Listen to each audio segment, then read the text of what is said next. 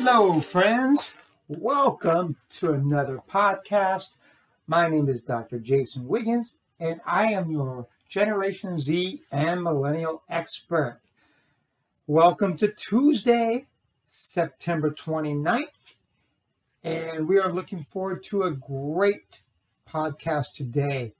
In today's podcast, we're going to discuss Generation Z and how they're the loneliest generation. And it means it's not only just because of social media, it's also learning about how just to open up and sometimes just say hello. But that's what we're going to be talking about today. But for, before we get started, I would like to bring up how to get a hold of us. I can be reached at Gen Z and Millennial Expert.com. Again, that's Gen Z and Millennial Expert.com or via my email, jason at jwigginsconsulting.com.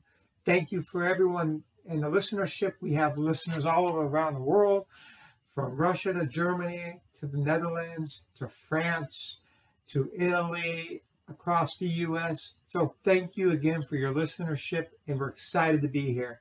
We do this for the fun. We do this for the ability to learn more about Gen Z and millennials and those that employ them. So, as I first mentioned on the podcast, we're going to talk today about Gen Z and how they're the loneliest generation. And then it actually goes pretty much in order from there. The millennials are the second loneliest, then it's Generation X, and then it's the baby boomers, and the least loneliness are actually the traditionalists and those that are 72 years or older. So today we're going to talk about that, and we're also going to talk about what we can do to be more sociable. And, it's not rocket science. And then we're going to go ahead and leave you with a couple great quotes. So what I'd like to do is, is note that at a time when we're supposedly more connected than ever via social media, we've realized there are an awful lot of lonely people. So if you're a gen- Generation Z out there, or even millennials who are the second loneliest generation, and if you're a baby boomer, Gen X, you may be lonely as well. You're not alone. There are a lot of people that are lonely, and it's not just because of social media. Uh, it's because we haven't learned how to talk to others, be sociable outside of a computer or an iPhone or an Android, whatever your choice of social media communication technology is. Nearly half of Americans report sometimes or always feeling alone or left out. This starts up when we're younger, from the time we're a small child to the time we become adults. We have a lot of, uh, I guess, a lot of awkwardness sometimes when we're growing up. But the loneliest generation by far, I mean, not by far, but just by a slight bit over millennials, those are the 18 to 22 year olds, roughly. Uh, these these basically are the loneliest generations. They Generation Zs uh, are feeling those ill effects. In addition to being the loneliest, they claim to be in the worst health than older generations, which is is really interesting. But they also say that being lonely and depressed can be just as bad on your health as smoking 15 cigarettes a day which is very interesting, but your mind plays a powerful, powerful trick on you.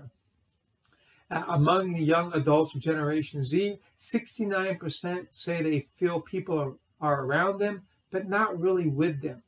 So you feel like you're in a group, but you're not in a group because you feel isolated because you're so used to being within social media and responding via Snapchat, TikTok, 69% reported feeling shy, and then 68% say they feel no one really knows them well. It's more of, it's more of like a, a cover up. We have these friends, we have these friends on Facebook, Snapchat, TikTok that are we feel are a part of us, but they're not really a part of us because they're just you're just one of the hundreds of people they know, but they don't really know you. There's also more likely than elders to report feeling left out, alone, and isolated from others, what is interesting about this is uh, traditionalists or older people, they usually end up being isolated because family and friends may not come around or or have passed on in their elderly years, and so they don't have that sense of uh, camaraderie. Well, it's interesting that they are the least loneliest generation, while Generation Z has all these supposedly friends, all these people around them, but they're they're isolated, they're lonely, which is very very curious considering with all the technology they have available. And so when you look at it, young adults of Generation Z are constantly online, but loneliness is not the fault of social media, studies have shown. The studies found between no correlation between social media use and the feelings of loneliness.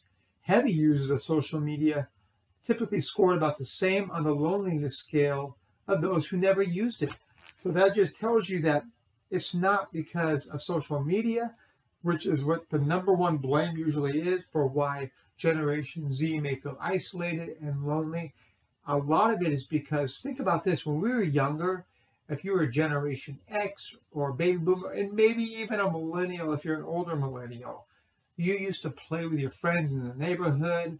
There was no cell phone or cell phone or maybe pager then, but your parents would say, come home when night falls.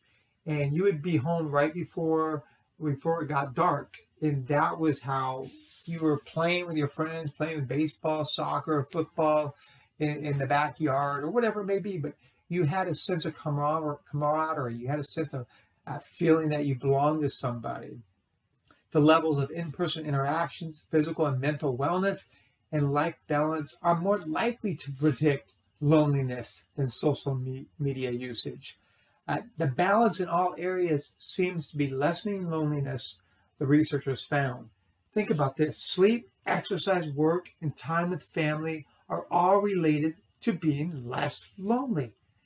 If you're in the right amounts, uh, getting too much or too little of any of these things is linked to a greater amount of loneliness.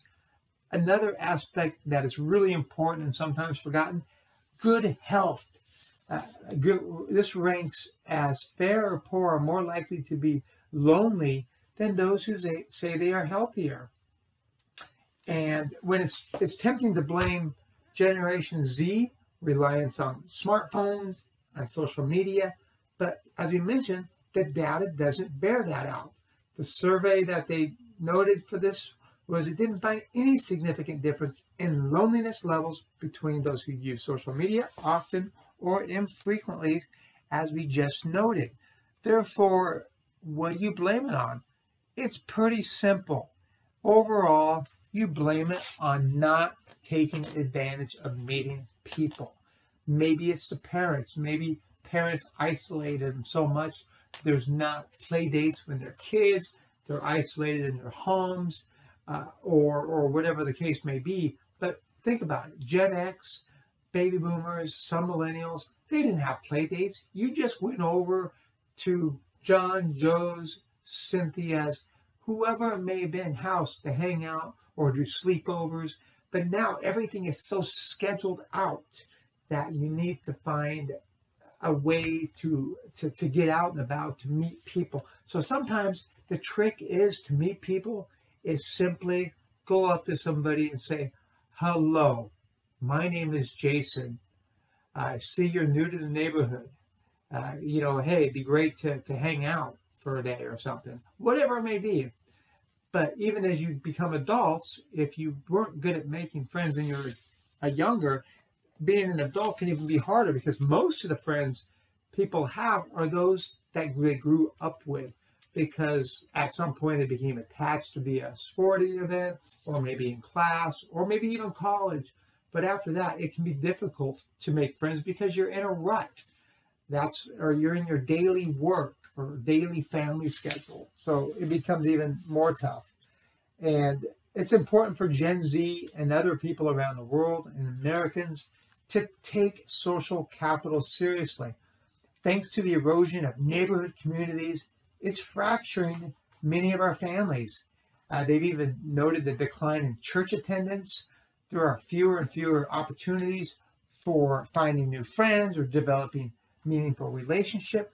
And that puts even more pressure on students. Imagine being unhappy and having no other people to turn on. They talked about one third or of Gen Zs spend time socially with their neighborhoods several times a week. While in 1974, Generation X, uh, which is my generation, we had 75% uh, spent time socially with their neighbors. So, and, and then you look about the time we spend with our coworkers as we become adults. Back in the 1970s, it was common to spend two and a half hours a week um, smooching with your coworkers. Now, in recent times, it's only roughly one hour. Now, families are becoming smaller, and the percentage of children raised by a single parent or no parent has doubled from 15 to 31 percent. So, single parenting is very common, which means it can be tougher for parents to be able to schedule their kids to go on play dates and do other things. So these are key aspects. So you can't just blame everything on social media. You can't blame it on Snapchat, TikTok, having your phone. This is just an excuse to not being able to enjoy yourself with friends. So if you're a Gen Z or even a millennial and you may not have a lot of friends or you feel lonely, I would just really, really have a call to action plan for you. And that call to action plan is go and see it, call an old friend or reach out to somebody that maybe you only know a little bit via social media and say, hey, you'd like to hang out. At first they may be like, huh? What? You mean you mean via via Twitter or or, or Facebook uh, or or whatever it may be? Or video or no, what it means is let's go grab a coffee Let's go grab a beverage of choice. Let's go hang out and play video games with each other. Go to a movie. Do something that is is going to be favorable to developing a further friendship, a more transparent and lucrative friendship. You know, it's easy to toss out opinions on Facebooks or on bumper stickers, but at the end of the day, one of the most powerful things many of us may do to change the world could be our hello to someone, our reaching out to that person who seems in danger of being on the on the cusp of doing something damaging to themselves because they don't have friends, making eye contact and sharing a smile, if that's even with a homeless person or, or somebody you don't know, even if it doesn't change anything. Let's look up from our phones a little more often and start acknowledging the people right in front of us.